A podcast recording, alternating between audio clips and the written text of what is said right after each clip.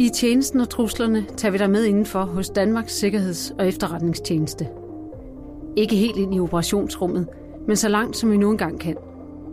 Bliv klogere på de trusler, der truer Danmarks sikkerhed. Få råd om, hvordan du selv kan ruste dig mod dem.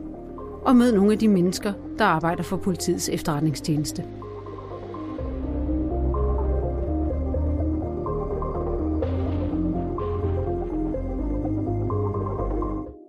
Goddag og velkommen til det allerførste afsnit af PET's podcast, Tjenesten og Truslerne.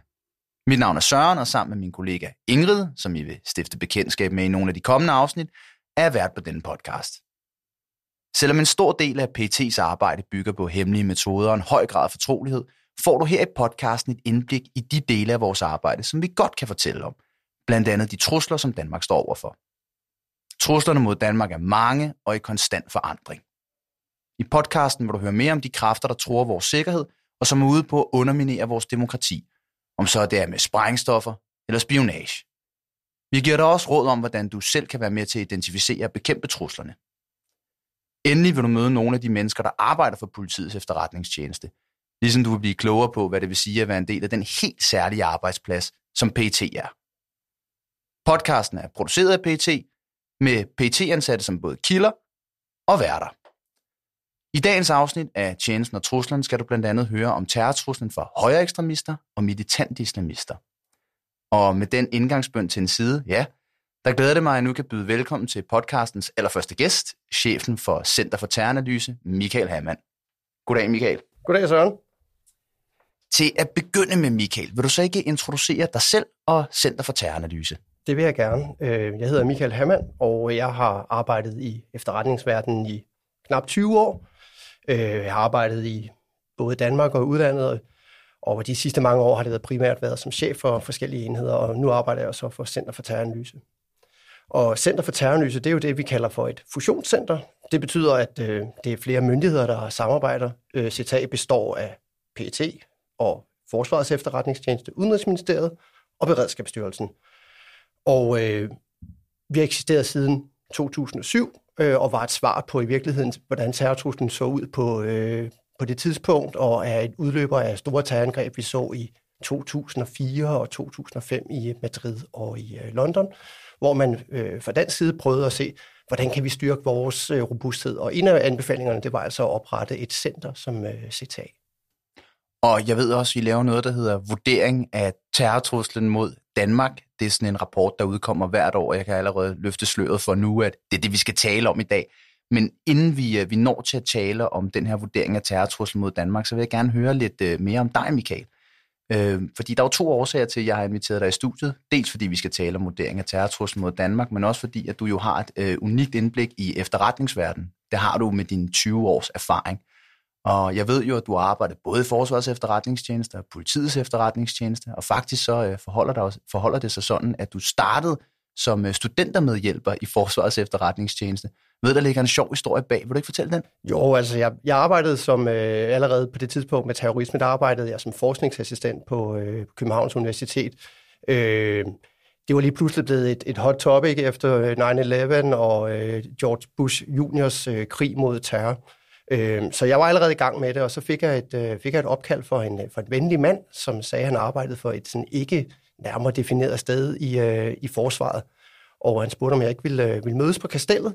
Det ville jeg gerne, og øh, ja, han var jo sjovt nok så fra Forsvarets efterretningstjeneste, og så, øh, så foregik samtalen på en øh, spaceretur rundt på øh, kastellets volde, og, og så var jeg ellers i gang. Og det var sådan, du kom ind i efterretningsverdenen? Præcis. Måske lidt af hemmelig vej? Præcis.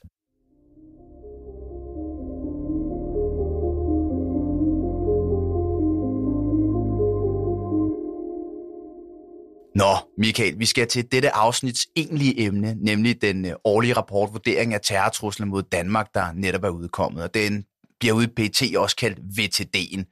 Øhm, og i VTD'en, der bliver der beskrevet fire typer af terrortrusler øh, mod Danmark. Jeg kan sige, at der er en terrortrussel for militante islamister, der er en terrortrussel for højre ekstremister, så er der også en for såkaldte antimyndighedsekstremister, og endelig så er der en trussel fra venstre ekstremister. Og på baggrund af de her forskellige terrortrusler, så fastsætter vurderingen af terrortruslen mod Danmark ved TD'en et nationalt terrortrusselsniveau. Øh, og det sidste får mig til at spørge, hvor slem er terrortruslen mod Danmark egentlig lige nu? Det overordnede terrortrusselsniveau, vi, vi fastsætter, det er det, vi kalder for alvorligt. Vi har en skala, der går øh, fra 1 til 5, og det er, det er altså niveau 4 ud af 5. Og det betyder sådan oversat til dansk, at, at vi vurderer, at der er altså både intention om og kapacitet til i Danmark om at begå øh, terrorangreb. Okay, så jeg skal bare lige forstå det helt korrekt. Altså, terrortruslen kan gå op og ned, og der er fem niveauer, og lige nu der ligger vi i niveau 4. Præcis. Og kan du sige noget om, hvor lang tid vi har ligget der?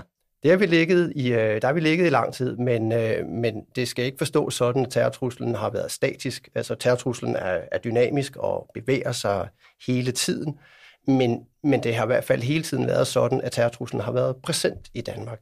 Og dit svar der udgør måske også svaret på det næste spørgsmål, jeg gerne vil stille dig, fordi der har jo faktisk ikke været et terrorangreb, altså det man kunne kalde et gennemført terrorangreb, siden 2015, hvor den militante islamist Omar El-Hussein angreb øh, kulturcentret øh, Krudtøn og synagogen i Krystalgade i København. Og det var altså imod væk otte år siden. Så de ting, du er inde på der, altså, at, at, at det, hvad kan man sige, er det grunden til, at vi stadigvæk er alvorlige? Altså, kan du prøve at sætte nogle flere ord på? Det er det, øh, og de seneste sager, vi har, de er jo ikke øh, andet end nogle år gamle, og det er jo altså efter, vi, øh, vi så angrebet tilbage i, i 2015. Og det er klart, at når vi kigger på, hvor mange terrorangreb, der er afværet i Danmark, så kigger vi jo også uden for landets grænser for ligesom at vurdere, hvor ligger vi sådan rent øh, komparativt set. Og der kan vi bare se, at når man gør op for befolknings befolkningsforskel på tværs af Europas grænser, så ligger vi altså bare vældig højt i Danmark. Og det er jo med til os at bestyrke os i, at vi ligger i, øh, i det niveau, vi gør. Ja. Det får os selvfølgelig også til at, at spørge os selv om, jamen, hvorfor gør vi så det? Hvorfor er det, at niveauet i Danmark øh, ligger øh, relativt højt, når man, når man kigger på tværs af Europa? Og en af grundene, det er jo, det er jo nogle af de dynamikker, som vi, vi kan se er, er, er væsentlige i, øh, i terrortrusselsbilledet i Danmark. Og lige netop de dynamikker tænker jeg, at vi kommer ind på, når vi nu skal til at gennemgå øh, de fire øh, typer terrortrusler, der er. Vi skal gennemgå dem øh, en for en. Øh, lad os starte med truslen fra øh, militante islamister, som jeg nævnte før. Vil du ikke prøve at beskrive terrortruslen, trusselsniveauet, trusselsbilledet, øh, så vi kan blive klogere på, hvad det er for en trussel, der udgår fra militante islamister?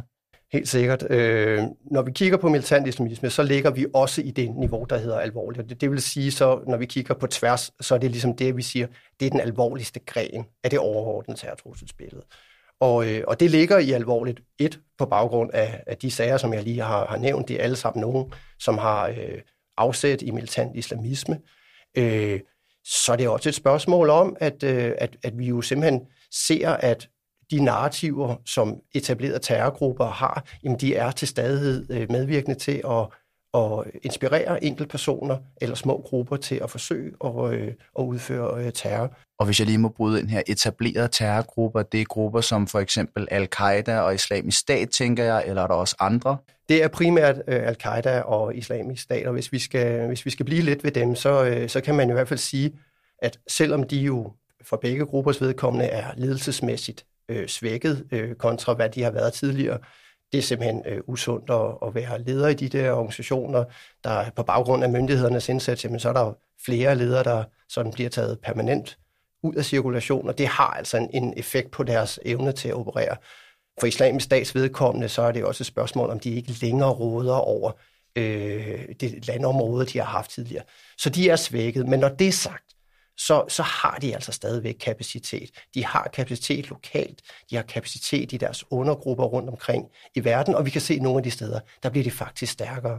Men det, der er vigtigst for os, det er, at de narrativer, de har, de ligger altså stadigvæk derude som en motor i forhold til at inspirere enkelte personer. Så de er væsentlige, selvom de er svækket.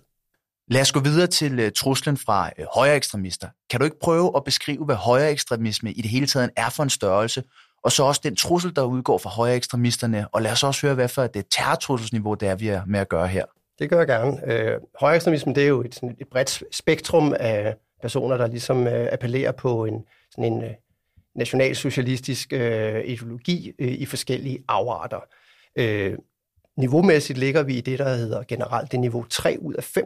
Det er et, også et relativt højt niveau. Øh, Øh, det er et niveau, som vi hævede for, for år tilbage. Øh, det gjorde vi på baggrund af det voldsomme højekstremistiske terrorangreb, der skete i øh, New Zealand i Christchurch. Det angreb inspirerede en række øvrige angreb i Europa, højre ekstremistiske angreb i Europa, og på den baggrund valgte vi at hæve niveauet. Noget af det, som vi ser røre sig på det her område, det er jo en, det er en, en øget, hvad skal man sige, appel til unge mennesker øh, på højre ekstremismen. Det er en, en tiltagende betydning af det virtuelle i forhold til at radikalisere, i forhold til at rekruttere unge mennesker. Og så er det også en dynamik, hvor vi ser, at ideologien er i bevægelse. Fra en mere sådan klassisk øh, neonazistisk tilgang øh, til det, over til en, en, en lidt yngre øh, version af det. Øh, noget af det, som øh, betegnes siege-ideologien. Øh, hvis jeg skal sige et par ord om siege-ideologien, så er det, så er det, et, øh, så er det en, en bevægelse, der har afsæt i, i virkeligheden nogle, nogle gamle nyhedsbreve, en, en amerikaner, der hedder James Mason, skrev øh, tilbage i 80'erne og 90'erne, men som er blevet nyfortolket og er, har ligesom fundet et nyt liv i et, øh, i et virtuelt, øh, en virtuel ramme øh, blandt nye øh, nynazister, nye højre ekstremister, der, der, øh, der ser det her. Og, og den, den adskiller sig altså fra den mere klassiske version. Og at den nye version, altså centreret omkring siege-kultur, også farligere end den gamle nazisme, eller hvad man skal sige? Den er i hvert fald anderledes, og det, det, det vi vurderer er bekymrende på, på siege-ideologien, det er, at der ligger et meget mere proaktivt element i det. Øh, den klassiske, de er, de er lidt ude og, og demonstrere og sætte klistermærker op og, og håber på ligesom at med tid at omvende en befolkning øh, til de her idéer, hvor øh, sociologien de går altså meget mere aktivt til værks. Der er et proaktivt element i det, hvor man via voldsanvendelse ved at gennemføre angreb søger at accelerere et samfundsnedbrud. Ja, og du siger jo et centralt ord, det er accelerere. Jeg ved, der er et, øh, et centralt begreb inden for siege-kulturen, som hedder accelerationisme. Kan du ikke lige prøve at folde det begreb ud for os? Og det, jamen, det er netop det med, at man forsøger via en proaktiv indsats at accelerere et samfundsnedbrud en, et, den enkelte skal i virkeligheden ud og udføre angreb på egen hånd, som skal inspirere andre til at udføre lignende angreb, og samlet set skal det så accelerere et samfundsnedbrud. Okay, så fik vi i hvert fald det på plads. Øh, Michael, lad os vende os mod øh, den sidste, undskyld, næstsidste øh, type af, af terrortrussel, som vi står overfor i Danmark. Det er nemlig den terrortrussel, der udgår for de såkaldte antimyndighedsekstremister. Vil du ikke øh, forklare lidt om den? Altså man kan jo godt smage på ordet antimyndighedsekstremister, at det ligesom ligger i begrebet, at at de her folk er imod myndighederne på en eller anden måde. Men, men vil du ikke lige gå, gå truslen igennem for os? Altså, hvad, hvad er terrortrusselsniveauet? Hvad, hvad karakteriserer antimyndighedsekstremismen? Og hvor farlig er antimyndighedsekstremister overhovedet? Indledningsvis er det jo vigtigt at sige, at man må jo gerne øh, være uenig med myndighederne, og man må også gerne være modstander af, af myndighederne. Man må selvfølgelig demonstrere og udtrykke sin utilfredshed lige præcis, som man vil. Det, der har vores interesse, det er, når der kommer et voldeligt element, der er knyttet ind til det, og noget af det, vi jo har kunne se, har jo været, når øh, dele af, af de her miljøer eller enkeltpersoner i tale sætter nødvendigheden af at anvende vold i deres øh, modstand mod myndighederne. Det, er, det er der, hvor at, at det har en interesse for os. Vi introducerede øh, antimyndighedsekstremisme som et, et, et selvstændigt fænomen i forbindelse med lanceringen af VCD'en i 2022. Altså VCD'en fra sidste år? Præcis. Og øh, på det tidspunkt der fastsatte vi øh, terrortrusselsniveauet som begrænset, øh, og, øh, og det er det fortsat. Og det, det er det altså, fordi selvom at antimyndighedsekstremisme især i, i vores optik har haft et ophæng på pandemien og myndighedernes øh, håndtering af pandemien, så er det en trusselstrøm, som vi ser har en varighed, der lever hensides pandemien. Og bare lige for god ordens skyld, niveauet begrænset, det er så niveau 2 ud af de fem niveauer, som vi arbejder med ude i PT. Ja. Modtaget. Øh, kan du ikke prøve at sige lidt om, hvor farlige øh, antimyndighedsekstremister er?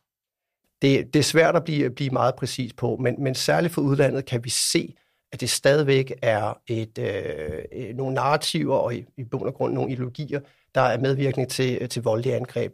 De er meget personrettet, hvor vi, hvor vi ser i nogle af de andre trusselstrømme, der, der er det øh, massedrab, øh, og man prøver at maksimere, jo, jo større tab, jo bedre. Der er det her noget mere personrettet. Og der, det kan vi se, at nogle af de her narrative og konspirationsteorier stadigvæk er medvirkende til, at der bliver gennemført angreb mod enkeltpersoner. Det har vi heldigvis ikke set i, dag, i Danmark, men det har vi set i udlandet.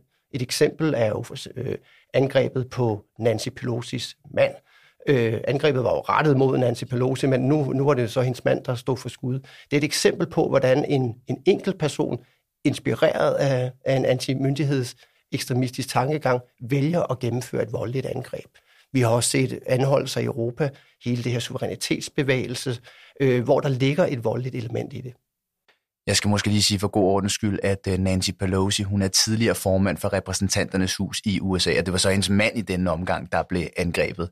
Michael, i din redegørelse her, der var du også inde på noget med nogle narrativer, noget ideologi og konspirationsteorier hos øh, antimyndighedsekstremisterne. Kan du ikke prøve at give, et eksempel, give os et eksempel på, øh, hvad for nogle konspirationsteorier de her folk ligesom er tiltrukket af? Hvad for nogle konspirationsteorier de kredser om? De vælger relativt bredt og øh, er meget kreative, men, men en af de gennemgående konspirationsteorier, der har, har været drivende der, det har været tanken om The Great Reset. Øh, kort fortalt er det jo i, i virkeligheden nogle, øh, nogle reformtanker, som, som kommer fra World Economic Forum i, i forhold til at, at give verden til at, at håndtere noget som en pandemi, men, men som så er blevet fortolket ind i en antimyndigheds ekstremistisk tankegang, hvor at de her tanker mere bliver øh, et udtryk for, at, at der er nogen, der føler, at der er nogen, en, en illegitim øh, regering, verdensregering, der, der styrer, øh, øh, styrer verden. Michael, lad os vende os mod den øh, sidste type af terrortrussel, som øh, er beskrevet i vurderingen af terrortruslen mod Danmark. Det er den trussel, der udgår fra øh, venstre ekstremisme. Kan vi ikke øh, lave samme øvelse som ved de andre typer af terrortrusler? Kan du ikke prøve at beskrive øh, terrortrusselsniveauet og den trussel, der udgår fra venstre ekstremister? Øh, for, for, for så vidt angår venstre ekstremisme, der har vi dem i niveauet minimal. Det er også et niveau, vi har øh, sænket inden for de seneste år. Øh, grunden til, at vi har sænket øh, terrortrusselniveauet, det er simpelthen, fordi vi kan se, at der er øh, et fravær af en, hvad skal man sige, en samlende konfrontatorisk sag i det venstre ekstremistiske miljø. Det er ikke sådan, at der ikke er øh, voldsparate personer i det venstre ekstremistiske miljø, men vi ser et fravær af en, af en, en samlende sag, der ligesom kan inspirere til egentlig terrorangreb. Øh, vi kan se, at miljøet er, er præget af nogle blødere dagsordner, simpelthen, som, som rimer vældig dårligt på terror. Og hvad er det for nogle dagsordner? Jamen, det kan være øh, dagsordner på klima og ligestilling og, og den slags. Og, øh, og, og det er jo altså noget i det bredere, øh, hvad skal man sige, venstreaktivistiske miljø, som også øh, ligesom har en afsmitning ind i det mere ekstremistiske. Og det er en tendens, der gør sig gældende i hele Europa, eller er det kun i Danmark? Det er, det er en tendens, som, som vi primært øh, har fokus på i en dansk sammenhæng.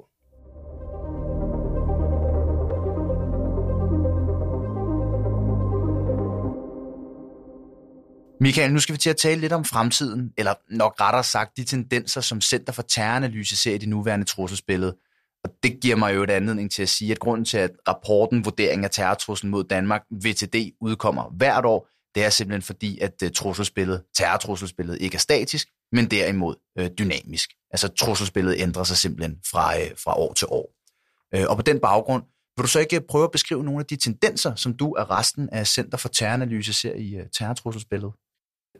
Jo, noget af det, som vi, øh, vi fremhæver i, øh, i dette års vurdering af terrortruslen mod Danmark, det, det er det, vi kalder for hybridisering. Øh, det er et begreb, som øh, er dynamisk, og det kan defineres øh, på mange forskellige måder, er, er også blevet defineret på mange forskellige måder, men vi, vi vælger at, at bruge ordet hybridisering. Og kort fortalt, så, så dækker hybridisering over, at de faste og vante kategorier, vi tidligere har brugt til at beskrive terrortruslen, altså militant islamisme, højre ekstremister osv., som vi lige har, har talt om, simpelthen nu i dag bliver udfordret og øh, su, øh, suppleret øh, af, af nye øh, mellemformer.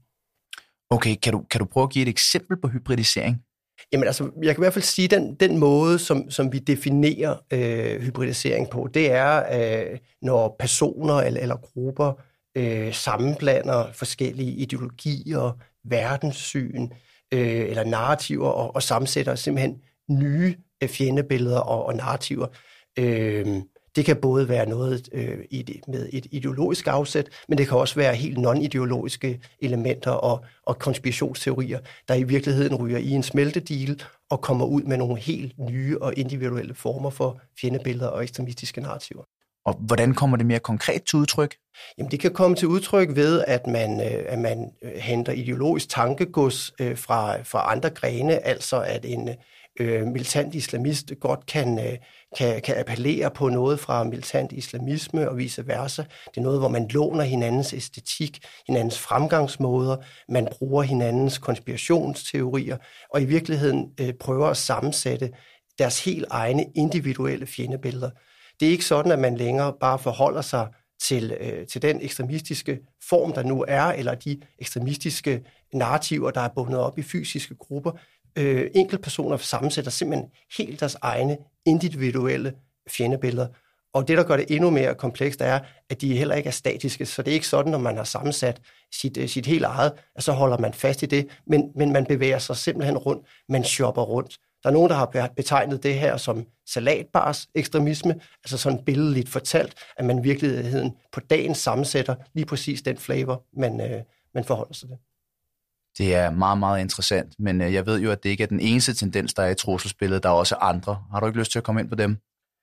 Noget af det, som vi også øh, fokuserer meget på i VCD'en, det er jo trusler mod øh, folkevalgte, trusler mod øh, visse myndigheds- og, øh, og fagpersoner. Øh, det øh, er ikke noget, som vi heller ikke har forholdt os til tidligere, men, men vi kan simpelthen se nu på baggrund af international forskning, på baggrund af nogle af vores internationale samarbejdspartnere, det er, at vi kan simpelthen bare se, at, at det her med med trusler mod øh, i særlig grad folkevalgte, er altså noget, der er i, øh, er i vækst. Og det er også noget, vi, en tendens, vi kan, vi kan genfinde i, øh, i Danmark.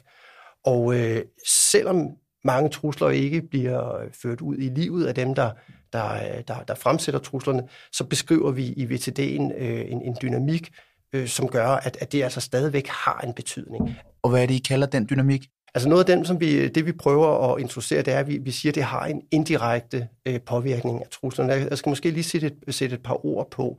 Det er i hvert fald sådan, at tidligere, øh, for eksempel i militant islamistisk propaganda, der var der også en meget direkte opfordring til at gennemføre angreb.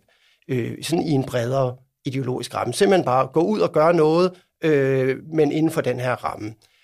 Den indirekte påvirkning, den er sådan lidt mere subtil og lidt mere omvendt, hvor at der ikke nødvendigvis et direkte øh, opfordring til et angreb, men alene øh, et fokus på enkelte personer, øh, nogle øh, opfordringer til og trusler og den slags, kan medvirke til at inspirere let påvirkelige personer til at finde en legitimitet i at måludpege en enkelt person. Så den kommer lidt omvendt. Så jeg skal bare lige se, om jeg har forstået det helt korrekt. Altså, der er sådan, øh, hvad kan man sige, en kritisk masse af fremsatte trusler og ytringer, som på et eller andet tidspunkt fører til, at der er en eller anden, der griber til våben, og så begår en handling, som kan karakteriseres som terror. Præcis. Det er jo ligesom en, en snibboldeffekt, hvor at, der kan være nogen, et miljø, oftest et virtuelt miljø, der, der samles om at være meget kritiske eller opfordrer til angreb mod, mod enkelte personer. Det, den vokser, den snibbold, der kommer flere til, der kommer nye trusler til, og før eller siden er der altså en risiko i vores optik for, at lige pludselig bliver der også samlet en person op, som er påvirkelig nok til at så rent faktisk at sætte handling bag ordene. Og er det noget, der gør sig gældende indirekte trusselspåvirkning inden for alle de her fire typer af trusler, som vi har været inde på tidligere, altså militante islamister, højre- venstre ekstremister og antimyndighedsekstremister, eller er det særligt kendetegnende for nogen af dem? Altså det, det, kan, komme til, øh, det kan i bund og grund komme, komme til udtryk i mange sammenhænge, men, men noget der, hvor vi kan se, at det har fået ekstra fokus, det er jo i sådan en, en antimyndighedsekstremistisk øh, sammenhæng. Og grunden til, at vi jo ligesom forholder os til det, det er jo også altså, det er jo effekten af det. Og det er jo, det er jo ligesom der, hvor vi introducerer begrebet øh, chilling-effekt, altså hvor at øh, særligt folkevalgte øh, simpelthen vælger at træde ud af deres øh, demokratiske virke, øh, simpelthen af, af frygt for repressalier mod dem selv eller deres familier. Der er også flere øh, tendenser på spil i øh, uh, trusselsspillet. Vi har været lidt inde på det. Det er det her med, at unge bliver uh, radikaliseret. Men kan du ikke lige prøve at knytte et par flere ord til det nu, hvor vi er under tendenser her? Vi kan i hvert fald se, at på tværs af nogle af de øh, helt vante trusselstrømme, og selvfølgelig også i de her øh, hybride former, der kan vi bare se, at vi, øh, vi støder bare på yngre og yngre øh, gerningspersoner øh, i, i vores sager, både i Danmark og i, og i udlandet.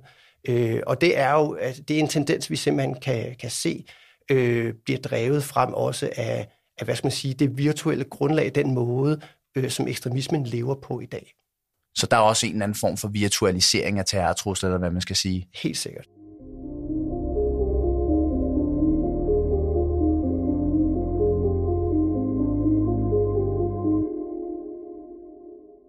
Og nu har vi jo været inde på forskellige tendenser, i hvert fald hybridisering har jeg talt, så er der indirekte trusselpåvirkning, så er der noget med nogle unge, og så er der også virtualisering af, af ekstremismen, eller hvad man skal sige. Du sidder der som chef for Center for Terroranalyse. Hvilken af en af de her fire tendenser er den farligste? Det kan man ikke, øh, det kan man ikke gøre op. Øh, den måde, som vi, vi ser på det, det er, at det er jo, en, det er jo en, en samlet betragtning af, at der er forskellige tendenser, der, der påvirker trusselsbilledet. Øh, vi synes jo selvfølgelig, at øh, når man er inde og, og rokke ved, ved nogle af de demokratiske forudsætninger ved, at, at den demokratiske debat lige pludselig bliver trykket øh, af frygt for repressalier, så er det jo noget, hvor vi er inde og, og pille ved nogle af vores øh, grundlæggende værdier. Så det, det er klart, at der, det er hovedstolen, vi har fat i der. I en operativ sammenhæng, der kan man jo sige, at hybridisering er jo noget af det, som udfordrer myndighederne i høj grad, at nogle af de virkemidler, øh, vi tidligere har, har kunne bruge til at håndtere trusler, jamen de er simpelthen udfordret ved, at det er så flygtigt og, dy- og dynamisk trusselsbillede, vi står overfor. Så det er simpelthen, når terroristerne overskrider de kategorier, som vi normalt placerer dem i, så får vi lidt svært ved at, øh, hvad kan man sige, ja, vurdere den trussel, der udgår fra dem? Jeg kan i hvert fald sige så meget, at øh, vores, øh, vores engelske kolleger, øh, den måde, som de har øh, forholdt sig til radikaliseringsbekymringer, det har jo også været de faste kategorier, vi, vi tidligere har talt om, men de har simpelthen må, måtte introducere nye begreber, der hedder mixed, unclear og unstable i forhold til de folk, der bliver radikaliseret indberettet, fordi de er simpelthen så svære at putte i bås. Michael, jeg vil lige tillade mig at øh, dykke lidt dybere ned i øh, den militante islamismen og truslen, der udgår derfra.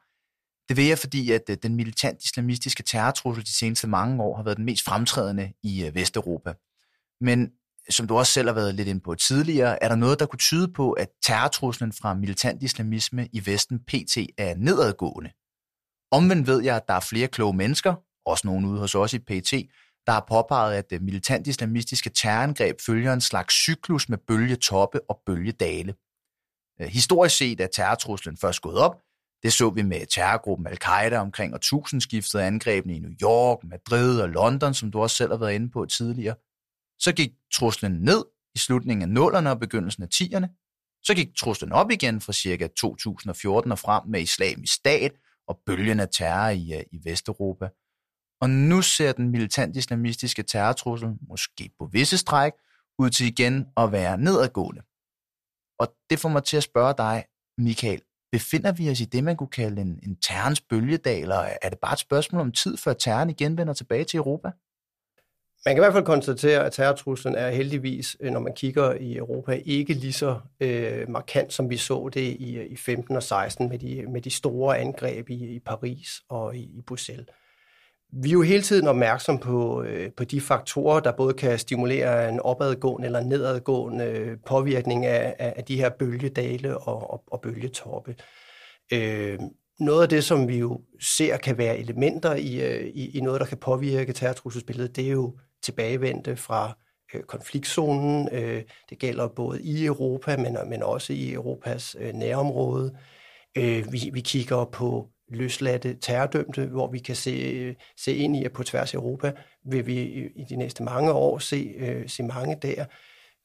Det virtuelle øh, tiltagende betydning, som vi har været inde på, er, er alt sammen noget, som vi siger, det er noget af det, der kan gå ind og, og påvirke terrortruslen måske i en opadgående øh, retning. PET og vores nationale og internationale samarbejdspartnere er jo selvfølgelig sat i verden for at modvirke de her øh, faktorer, så, så det er jo noget, vi jo er meget opmærksom på. Men betyder det så, at man skal gå rundt og være bekymret for at, at blive ramt af terror, eller hvordan? Det gør det ikke. Den enkelte skal ikke gå rundt og være bekymret for at blive berørt af terror. Man skal leve sit liv, som man, man hele tiden har gjort det. Men vi som myndighed er, har jo hele tiden fokus på, hvad er det, der kan udgøre en trussel, og noget af det, som, som vi jo øh, bekymrer os for, det er jo, det er jo at, at ud over at skulle forholde os til for eksempel militant islamisme, jamen så skal vi jo også se på øh, højere ekstremismen og for eksempel sociologi. Vi skal se på de hybride former, som vi var inde på. Så vi er hele tiden opmærksomme på, hvad kan påvirke terrortrusselsbilledet. Og det er jo så igen det her med, at terrortrusselsbilledet er dynamisk, og hvad fremtiden bringer, det kan man ikke altid være sikker på. Det er for tidligt at, at sige, hvor, øh, hvor vi bevæger os hen. Det man jo desværre har kunne se historisk set, det er, når bølgetoppene er kommet, så har de altid været på et, øh, et komparativt højere niveau end den tidligere bølgetop. Det håber jeg og tror på, øh, måske har været en unik situation, vi så ved den sidste bølgetop, altså øh, drevet af islamisk stat i, øh, i Syrien, hvor vi havde et konfliktområde i øh, Europas øh, nærområde, hvor det var relativt let at rejse til som fremmedkriger, og også at rejse tilbage til Europa og øh, udføre terror. Michael, her på falderæbet, der vil jeg altså gerne lige spørge, hvis der nu skulle sidde nogle lytter derude, som drømmer om at arbejde i efterretningsverden, hvilket råd vil en, en gavet efterretningsmand som dig med godt øh, 20 års erfaring så give? Jamen, jeg vil jo sige, at øh, man, øh, man skal jo altid øh, søge på de opslag, der er, og, øh, og, øh, og dyrke feltet. Som jeg nævnte tidligere, så, øh, så har vi jo virkelig mange forskellige profiler øh, i, øh, i PET. Vi er hele tiden på udkig efter øh, de bedste. Vi synes, vi har en enorm vigtig og spændende opgave, så, øh, så vi er hele tiden øh, på jagt efter øh, talenter. Så man skal ikke holde sig tilbage. Man skal holde øje med vores hjemmeside og øh, søge på de, øh, de opslag, der er. Lad det være de øh, sidste ord. Michael Hammann, chef for PET Center for Terroranalyse. Tak for, at du vil være med. Og så mangler jeg vist bare at sige, at hvis du, der har lyttet med derude, kunne tænke dig at blive endnu klogere på terrortruslen mod Danmark, så kan du finde Center for Terroranalyses rapport, Vurdering af terrortruslen mod Danmark, VTD'en, på PT's hjemmeside, pt.dk. Og skulle du i hele taget øh, have lyst til at blive klogere på PT og på tjenestens arbejde, ja, så er PT's hjemmeside et godt sted at starte. Du har lyttet til Tjenesten og Truslerne, en podcast lavet af politiets efterretningstjeneste. Har du lyst til at blive klogere på tjenestens arbejde, vil vi opfordre dig til at besøge vores hjemmeside pet.dk. Har du ris eller ros til podcasten, eller har du forslag til, hvilke emner du gerne vil høre om i podcasten, kan du kontakte os via vores hjemmeside.